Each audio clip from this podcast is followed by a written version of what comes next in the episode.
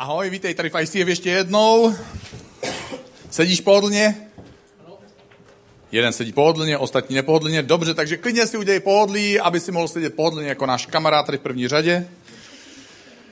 A ještě než se dostanu ke kázání, tak bych chtěl eh, hrozně moc a moc poděkovat, protože jsme měli minulý týden muzikál, 90 lidí, 90 z nás se do toho nějakým způsobem zapojilo. Mělo to krásný dopad. Kdo, kdo jste tam nějakým způsobem pomáhal před, po, při, zvedněte ruku. Jo, jsou tam nějaký zvednutý ruce, že? Pojďme jim zatleskat, moc díky.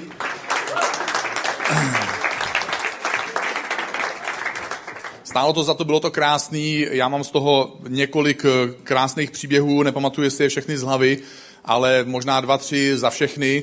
Můj, můj bratr, eh, moje, jeho manželka, jejich dvě děti se byli podívat pro, pro, pro manželku, brácho, manželku a pro jejich dvě děti. To byla první životní zkušenost církvy, zvlášť pro děti, to byla první náboženská zkušenost vůbec za celý jejich eh, dosavadní život, jsou to teenageři a tvářili se velice pozitivně nebo komentovali to velice pozitivně.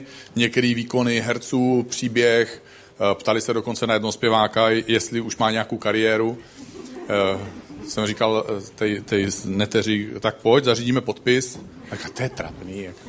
Takže, takže, takže podpis nebyl. Já jsem říkal, ne, pojď, bude to super, protože tam je opravdová hvězda, to je reper. A představ si, že, ty, že podpis dostane někdo úplně jiný než ta hvězda. Jo, co si ty dva zpěváci budou potom večer povídat. Tak eh, nevyšlo to, takže nevím, co by jako nastalo. A eh, pak jedna, jedna paní slečná, nevím, eh, mě tam někdo s ní seznámil u baru v, v předsálí, ona říkala, když najednou ten příběh byl přerušený tím, tou inspirativní myšlenkou, tak mě najednou jsem cítila, jak mi teče po tváři jedna slza a říkala jsem si, jo, to je dobrý, to ten make-up unese. Ale pak jsem cítila další a další a říkala jsem si, je to v pytli.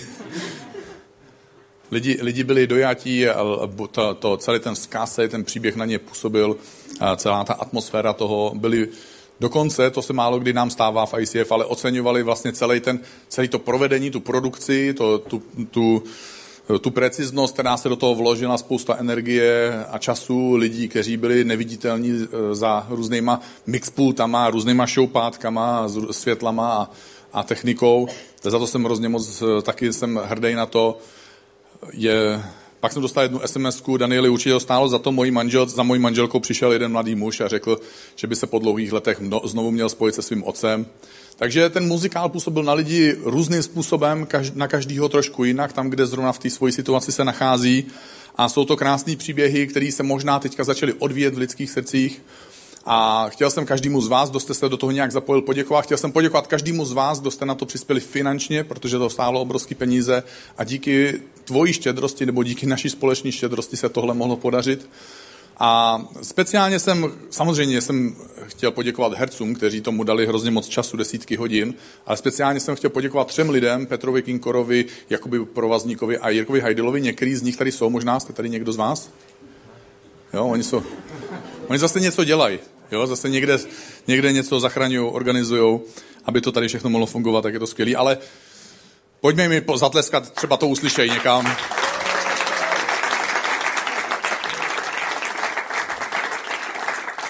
Protože dali tomu ve skutečnosti, když jsem se snažil to sečíst, tak to jsou stovky hodin.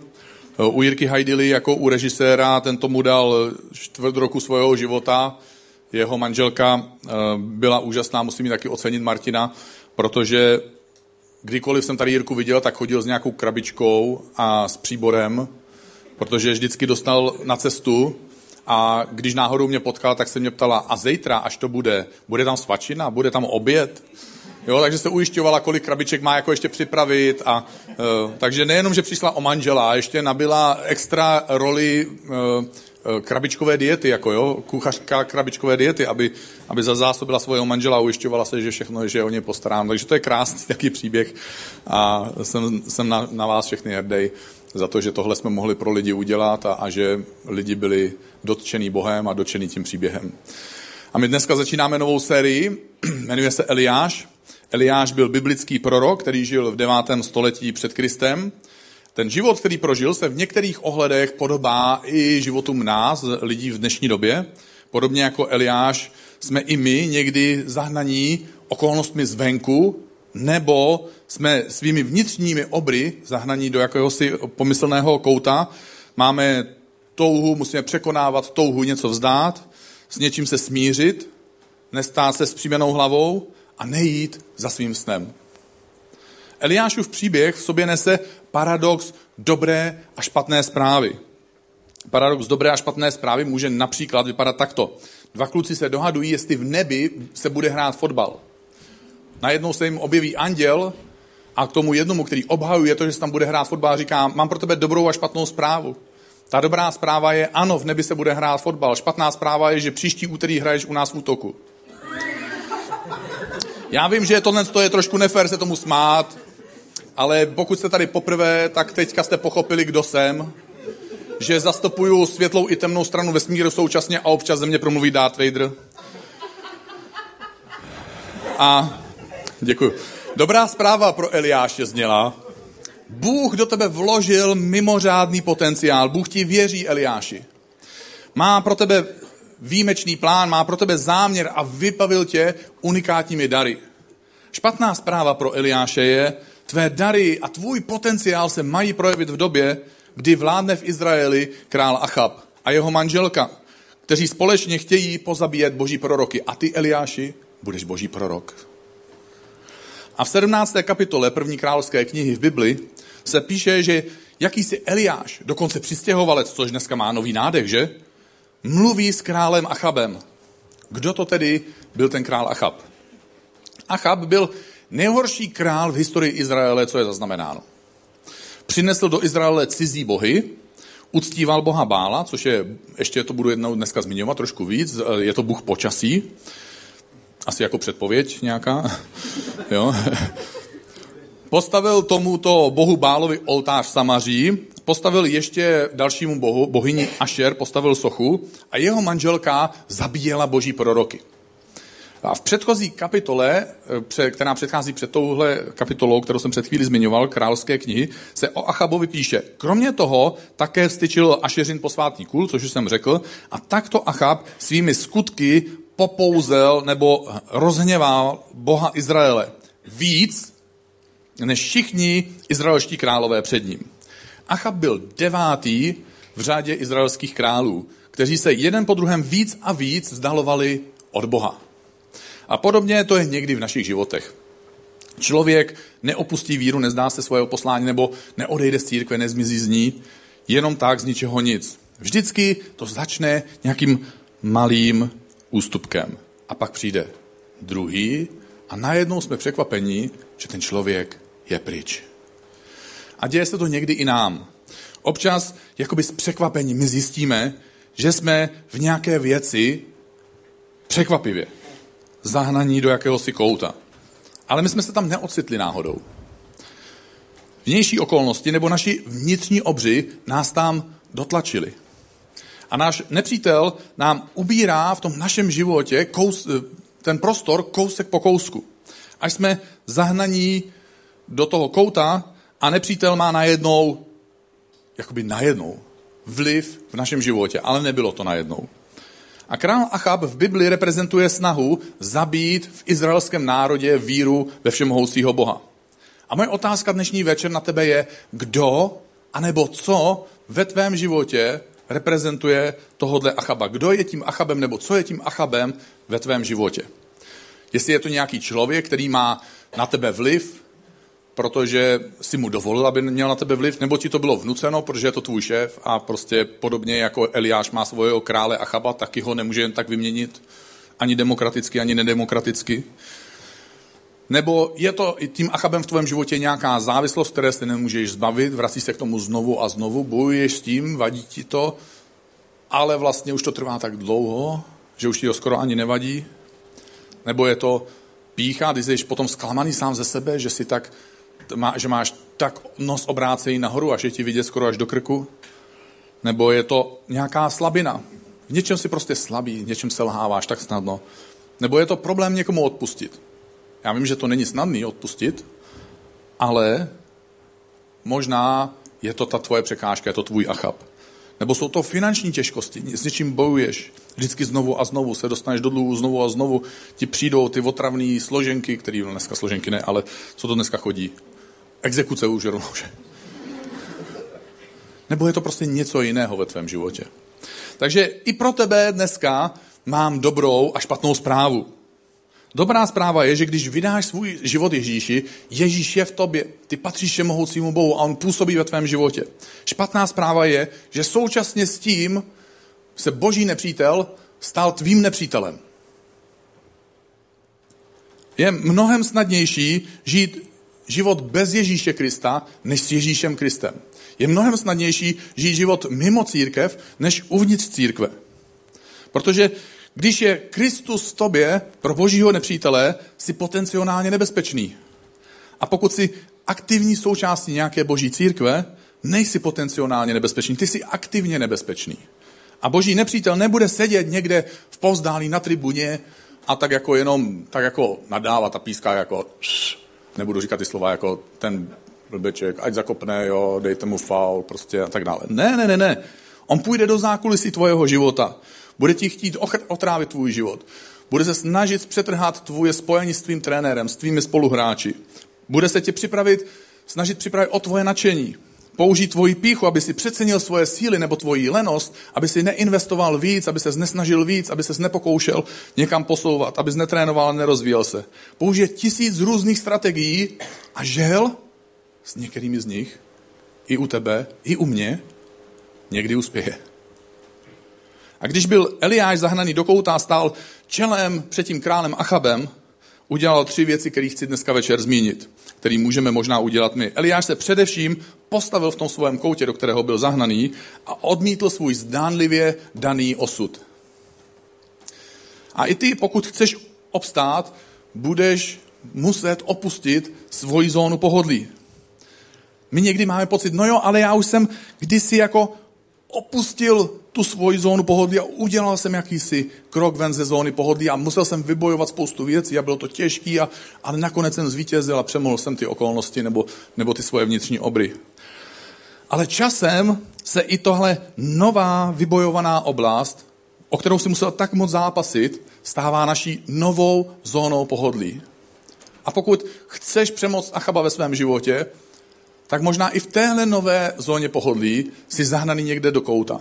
Okolnostmi zvenku, anebo svými vnitřními obry zevnitř. Pokud chceš se teda pohnout dál, tak se budeš muset dřív nebo později postavit svému Achabovi. Když Eliáš mluvil s králem Achabem, řekl mu, jakože je živ Bůh Izraele, před jeho štváří tady stojím. Když my jsme zahraní do krouta, stalo se to proto, že máme pocit, že stojíme proti jakému si jako silnému nepříteli. Silnému, jako. Já nechodím do posilovny, ale pár lidí tady chodí do posilovny, takže můžu říkat, jak to vypadá, když je někdo silný. Máme pocit, že prostě jsou věci v našem životě, které nemůžeme změnit. Nemůžeme změnit možná vnější okolnosti a máme pocit ale, že nemůžeme změnit ani to, co se děje uvnitř nás. To, jakým způsobem podléháme, jaké máme vzorce chování, které nás dostávají do situací, do kterých se nechceme dostat. A někdy jsou ty naše vnější situace opravdu zdánlivě nepřekonatelné a někdy jsou ty naše vnitřní slabiny taky zdánlivě nepřekonatelné. A Eliáš se tehdy podíval Achabovi do očí a řekl, ty mě zaháníš do kouta, ale já tady nestojím před tebou. Před jakýmsi teoreticky mocným a nebezpečným králem. Já tady stojím s všemohoucím Bohem po boku. A nezáleží na tom, čemu čelím. Jestli svým závislostem, jestli svým problémům s financema, jestli nějakým okolnostem. Já jsem na straně Boha, Bůh je se mnou a Bůh může změnit každou situaci. Jednou se jeden 50-letý muž zeptal svého pastora, když mi bylo 20 let pastore, tak jsem měl pocit, že Bůh mi říká, abych se také stal pastorem. Ale tehdy jsem si řekl, ale já nechci být pastor, protože ti nedostávají dost moc velkou výplatu. A tak jsem začal podnikat. Dneska mám rodinu, mám finanční úspěch, církvi dávám peněz dost, sloužím v církvi jako dobrovolník, je mi 50, ale přesto 30 let v mém nitru mám pocit, že nežiju podle svého poslání. žiju někde v rohu, kam mě zahnali moje obavy o to, jestli budu mít zaopatření pro svoji rodinu. Myslíš, pastore, že můžu začít žít svoje poslání až teď? Co myslíš, není příliš pozdě? Nejsem příliš starý? A odpověď na takovouhle otázku byla jednoduchá. Zeptej se Mojžíše. Ten odložil svoje poslání, když mu bylo 40 let a znovu začal žít svoje poslání, až když mu bylo 80. Jeho první achab byly obavy o jeho finanční zajištění, o jeho finanční dostatek. Jeho druhý a třetí achab byly myšlenky typu, jestli si mě Bůh může použít, když jsem udělal chybu. A také, jestli nejsem už příliš starý. Vy z vás, většina z vás si říkáte, to není otázka, já nejsem příliš starý, spíš, že si nejsem příliš mladý, že? Jiný muž přišel za svým pastorem a, a svěřil se mu, že, že je závislý na pornu. A řekl, tolikrát jsem se modlil, tolikrát jsem eh, to, tuhle oblast dával Ježíši, tolikrát jsem pozval Ježíše do své situace, tolikrát jsem ho prosil, aby mi pomohl. Co když, pastore, jsem prostě takový? Co když se tohodle nikdy nezbavím? Co když s tímhle budu muset žít až do konce svého života? A lidé se někdy vzdávají přesvědčení, že by se něco v jejich životech mohlo změnit. Že by jim Bůh mohl dát novou sílu, novou příležitost nebo nový zázrak. Před Achabem bylo devět jiných králů a jeden po druhém vedli izraelský národ dál a dál od Boha. Až nastoupil tenhle král Achab, který se rozhodl zničit víru Izraelců jednou provždy a dovolil svoji manželce, aby začala zabíjet boží proroky. Otázka dneska večer je, kdo je tvůj Achab? Ne, nedovol mu, aby to ve tvém životě došlo až tak daleko. Protože nestojíš ve svém životě proti nepřemožitelným problémům. Stojíš jako Eliáš se všemohoucím Bohem po svém boku. Pokud se ti to nakonec podaří a postavíš se svému nepříteli, tak jak to udělal Eliáš, tak pak přichází ta druhá myšlenka, kterou chci říct, a to je, že počítej s tím, že když se postavíš proti nepříteli, že budeš mít problémy. Když Eliáš oznámil Achabovi, že tam stojí ne ve strachu z nebezpečného a silného krále, ale s vírou, že všemohoucí Bůh je s ním, tak pokračoval dál s těmihle slovy. V těchto letech králi Achabe nebude rosa ani déšť jedině dokud já neřeknu. Bůh Bál, kterého král Achab, jehož uctívání král Achab zavedl v Izraeli, je Bůh počasí. A tak se Eliášův Bůh v tomhle momentu historie, skrze Eliášův život, vymezuje proti téhle Achabové, Achabově modle tím, že ovládne počasí. A i ve tvém životě se Bůh vymezuje proti tvojí modle, vůči tomu, co ovládá tvůj život. A někdy najdeme v životě nějakou novou sílu. Uvěříme, že můžeme něco ve svém životě změnit. Ale víte, až do kdy platí tohle silné přesvědčení, že můžeme něco změnit? Až do první velké překážky. Až přijde první problém, protože tehdy je to možná nejtěžší. Protože my najednou žijeme v takovém prázdném období. Tady vznikl problém, my se chceme postavit tom, tomu problému a tady někde Bůh zasáhne v našem životě, dá nám novou sílu, novou cestu, novou příležitost, skutečný zázrak, cokoliv. Ale to mezi tím je to období čekání, to období, kdy člověk bojuje a má pocit, že je na to všechno sám. My žijeme v tomhle období a často se právě v tomhle období tak snadno vzdáváme. A Bůh chce ve tvém životě probudit tvoji původní vizi, tvoji původní touhy, tvoje původní sny.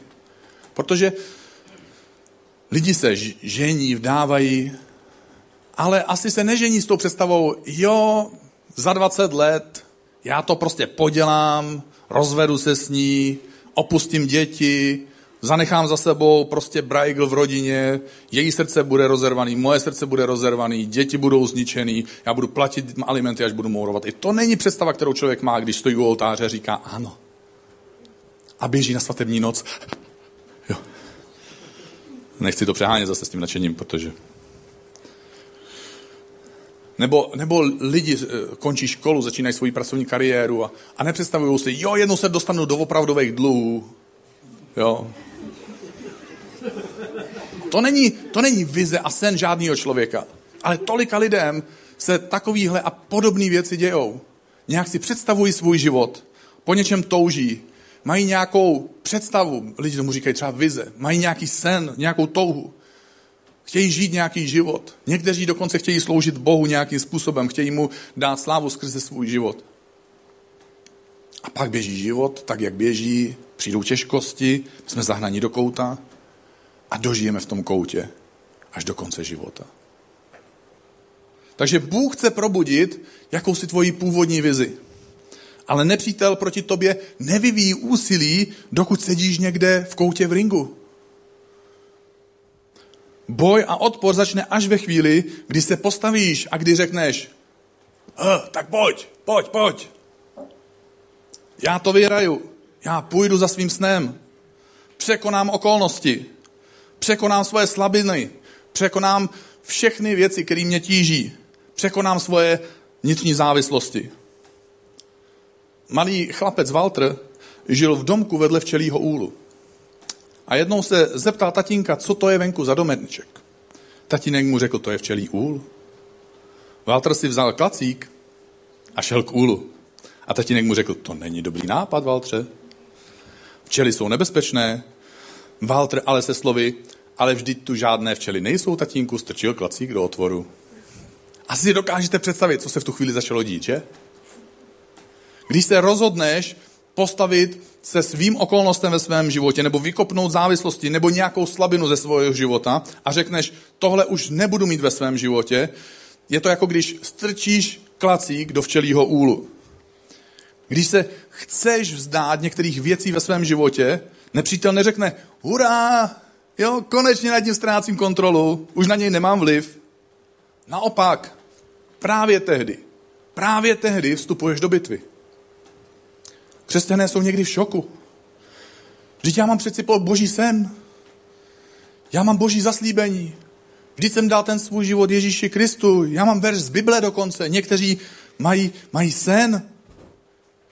Dokonce mají nějaký duchovní zážitek. Ježíš je ve mně. Ale kdykoliv opustíš zónu pohodlí, vstupuješ do bitvy. No, pastore, ale já nerad problémy. No v pohodě, já taky ne. Lidé se snaží žít život tak, aby nevytvářeli nové problémy. Snažíme se žít bez toho rizika. Americký vědec a filozof Larry Loudon dělal desetiletou studii. Představte si to, že někdo má čas deset let se zbavit s lidma o tom, čeho se bojí. Takže na to musíte být vědec, ještě američan.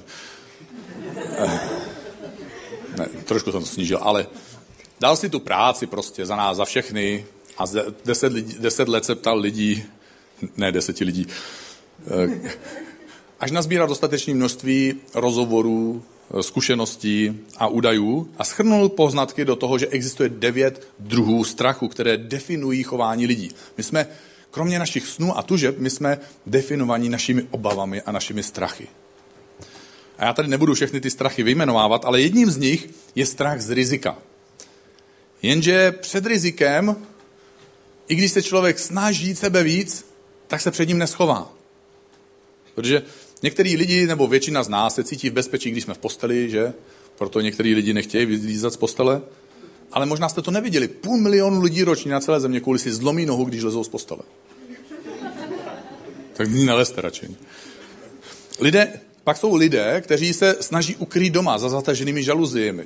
A to jste možná nevěděli, že deset lidí na země kouli se ročně uškrtí na těch řetízkách a provázkách. Vy se tomu smějete. Pak jsou lidé, kteří mají strach kvůli krachům bank, oprávněně mají strach, dávat svoje peníze do banky. Takže si je nechávají doma. A je určitý relativně velký procento lidí, kteří si je dokonce nechávají pod madrací. Někdo se to pokoušel spočítat. Já to nechci to číslo reprodukovat, protože to je takový cucání z prstu, kdo ví, jak tomu došel. Stejně u nikoho doma v madrace neprocházel. Takže jenom tak prostě házel čísla do vzduchu a něco mu vyšlo. Eh, říká se tomu, eh, jak se tomu říká? Eh, prognostik. Jo? A, ale v každém případě každý rok je několik tisíc lidí na světě hospitalizováno s alergickou reakcí na barvu, kterou se potiskují peníze, protože si je dávají po madraci. A e, pak lidi že jo, žijou ten svůj život a říkají si, no už se těším, až nebudu se pracovat, až budu v tom důchodu. Jo, konečně budu mít čas a tak dále.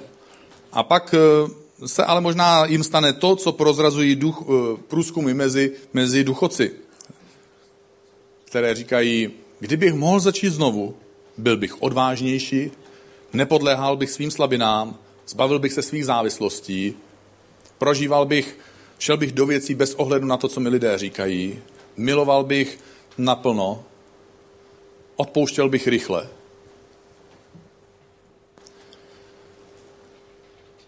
Jaký svůj krok, nebo jaký poslední krok můžeš udělat, když tě tvůj Achab zahnal do kouta? A třetí, ten třetí krok je důvěřuj boží cestě. Potom, co se Eliáš vzepřel králi Achabovi, a vybojoval jednu z největších bitev svého života, a tenhle příběh si můžeš přečíst v Bibli, tak poté, co vybojoval tuhle bitvu, tohle obrovské vítězství, tak se najednou cítil slabý a bez energie. A tehdy mu Bůh řekl následující věty. Odejdi odsuť, obrať se na východ a skryj se u potoka Kerit na protější straně Jordánu. Z toho potoka budeš pít a Havranům jsem přikázal, aby tě tam živili. Jestli jsi v něčem zahnaný do kouta, udělej to jako Eliáš. Postav se problému čelem. Uvědom si, že Bůh je s tebou a začni jednat.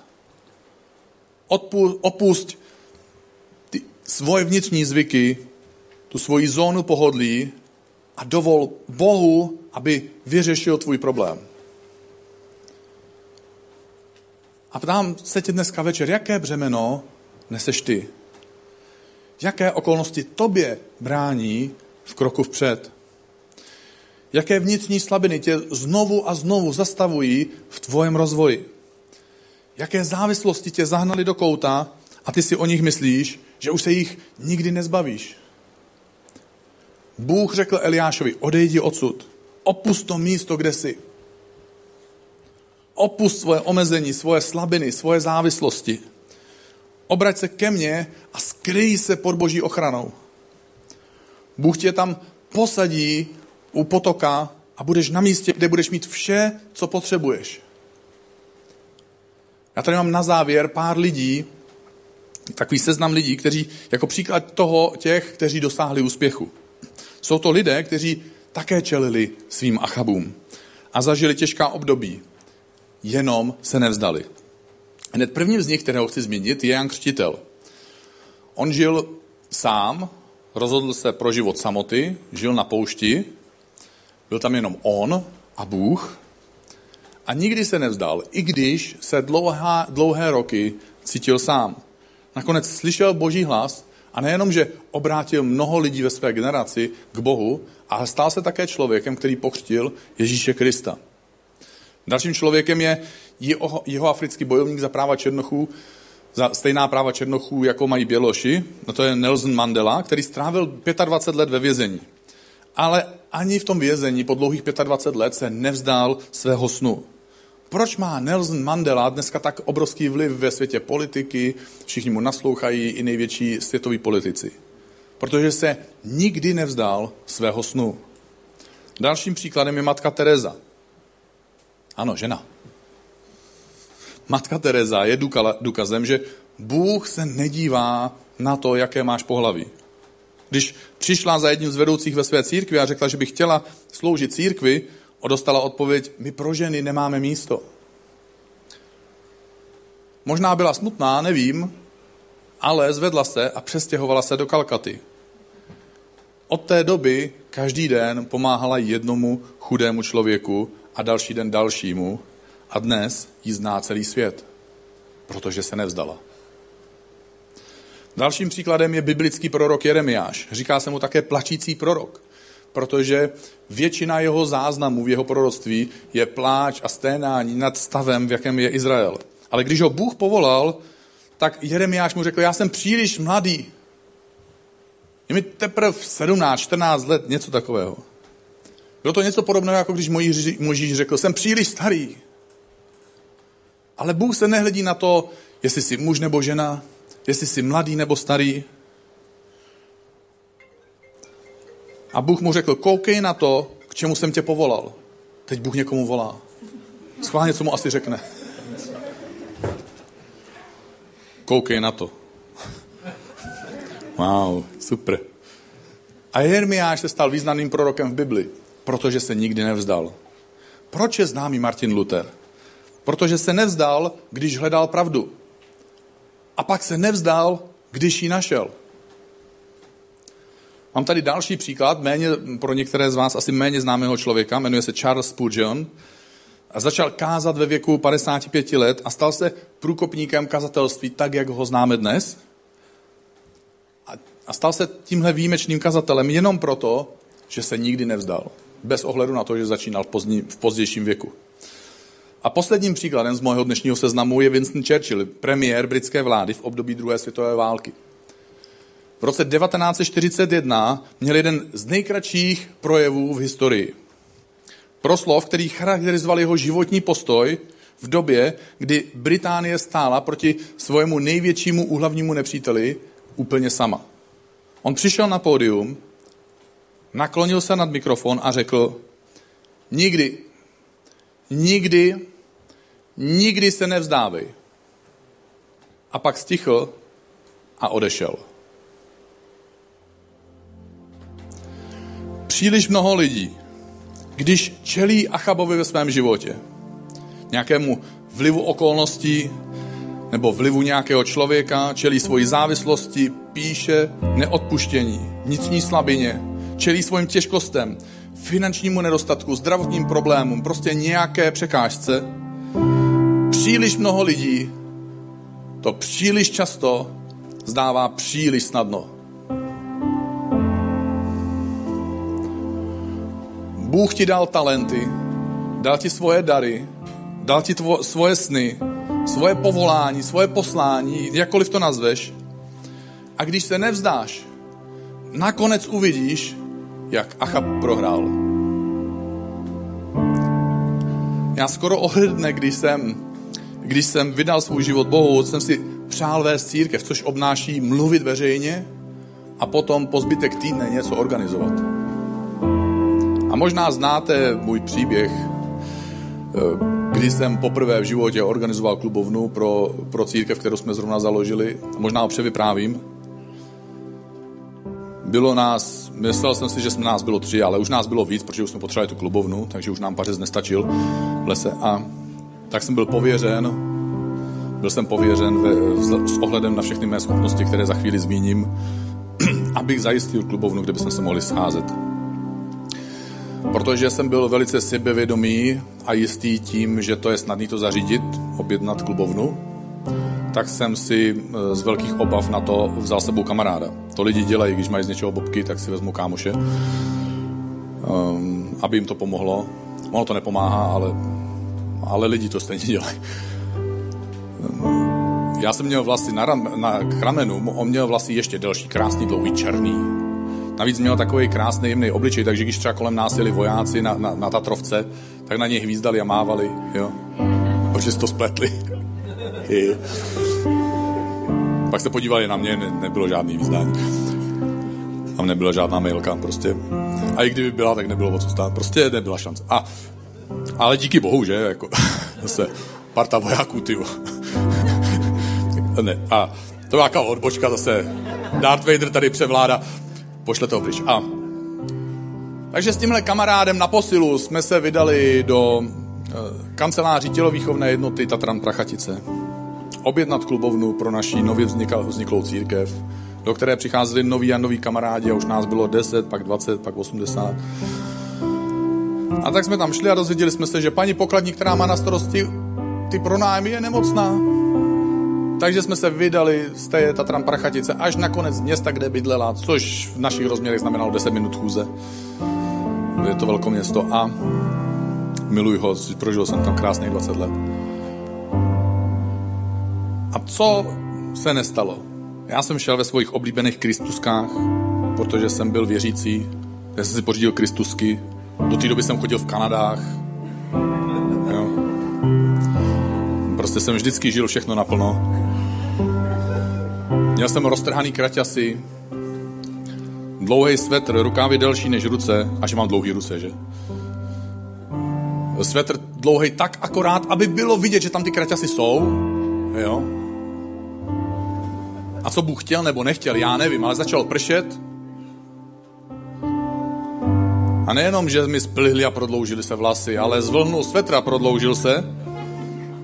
Nejenom na rukou, ale i ty kraťasy zmizely. A v tomhle stavu my jsme dorazili do činžáku, vyšplhali se do třetího patra. Oba dva krásně zmoklí jak slepice, doslova do písmene. Zazvonili jsme šouravými kroky, přišla paní v 50 letech věku, zabalená do županu, červený nos, červené oči. My tam stáli, koukali na ní. Ona stála, koukala na nás. Najednou vynesla spásnou větu, chlapci, s čím vám mohu pomoci? A já ve všech těch svých organizačních schopnostech, ve všem svém sebevědomí a v tom všem, co jsem měl dáno od přírody, jsem řekl, my jsme křesťani. My se scházíme a venku je nám zima. Chvilku bylo ticho, než pronesla další spásnou větu, a to tu samou, kterou před chvílí. A co pro vás, chlapci, můžu, jak vám můžu pomoci? Protože to vypadalo jako pozvání do obýváku, že? Což nechtěla, takže musela zopakovat větu, protože tuhle odpověď nechtěla slyšet. Já jsem ze sebe vysoukal, že bychom si teda něco chtěli pronajmout a nakonec jsme se nějak domluvili. Ale tenhle kluk, který neměl šanci, protože kdykoliv měl říct básničku před třídou, tak jsem zrudnul, nebo já nevím, jako co prožíváte vy. Každý člověk, když mluví před lidma, tak prožívá něco. Jo, někdo se začne potit, někdo zrudne v obličeji, e, někomu se třesou kolena, někdo má motýlky v břiše, někomu se sevřou půlky. Mně se stalo všechno najednou vždycky kompletně prostě. Navíc jsem měl ty uši odstávající, takže nevím, jestli jste sledovali večerníček Macha Šebestová, jak on vždycky bliká, jako že Jirek Šebestový odbočuje. Já, když jsem přišel na básničku, já jsem rozsvítil semafory na obou dvou stranách, červená, dál se nejede. Takže tenhle kluk, který měl takovýhle úžasný organizační schopnosti, takovýhle úžasný vyjadřovací schopnosti, takovýhle obrovský sebevědomí, který byl plný mindráku, který do dneška vám ani nejsem ochotný říct, jo, protože někteří jsou opravdu směšní a stydím se za nich ještě teďka. I když už teďka je to, by to mohlo být jedno. Tak jsem nějakým způsobem se nevzdal a znovu a znovu jsem do toho šel. Později jsem se snažil tolik, až jsem vyhořel. Až jsem se zroutil, až jsem někde v Polsku na toaletách našel, viděl svoje tělo, jak se tam sví v křečích. Protože jsem si toho nabral tolik, že jsem měl takový stres, že moje tělo se sevřelo tak moc, že jsem vypustil všechno horem i spodem a musela přijít sanitka, píchli mi injekci a časem jsem zjistil, že, že to byla nějaká injekce pro epileptiky, kteří se dostanou do křečí. V takové kře- životní křeči jsem byl. A cítil jsem se jako kus dřeva v obou dvou směrech. A když nějaké dřevo zatížíš příliš, tak začne klesat ke dnu. Ale stačí nestřežený okamžik a to dřevo plup, a jede zase nahoru a najednou skončí na hladině. A Eliáš odmítl žít ve stínu Achaba. Postavil se a řekl, stojím tady a Bůh je se mnou. S něčím bojuješ? Něco tě brzdí? Máš nějakou závislost? Je pro tebe těžké někomu odpustit? Rád bys začal novou věc, ale máš pocit, že nemáš odvahu? Máš zdravotní omezení, finanční těžkosti, nebo problémy ve vztazích, nebo já nevím co? Tak jestli chceš, tak se pojď se mnou postavit a můžeme se spolu modlit. A tak, jak se jdeme postavit, tak nemyslím tím jenom fyzicky, ale zkus se uvnitř sebe postavit. Postavit tomu svojemu Achabovi a říct mu dneska, tady stojím ne já před tebou, ale stojím tady já spolu se všemohoucím Bohem. Ježíši, my ti dneska večer dáváme svůj život. Dáváme ti svoje nitro, svoje myšlenky, svoje srdce, svoje touhy, sny, plány, naděje. A my se dneska Ježíši spolu s tebou chceme postavit svojemu Achabovi. Chceme se postavit těm vnějším okolnostem, chceme se postavit těm vnitřním obrům. Ježíši, ty jsi v mojem životě. Ty jsi král králu, ty jsi pán pánů, ty jsi vydobil vítězství. Bože, já chci opustit svůj zón pohodlí, chci se vzdát myšlenky, že tohle se nikdy nezmění. Chci ti dát prostor pro zázrak. A tak se modlím dneska večer a modlíme se společně, Bože, jako církev, za každého člověka, který je dneska večer v tomhle sále. Modlíme se, aby tvoje nadpřirozená moc uvolnila pouta, prolomila překážky, rozbořila zeď. Bože, otevři nám novou cestu, dej nám novou příležitost. Dej nám sílu překonat to, co nemůžeme. Bože, udělej zázrak jakýmkoliv způsobem.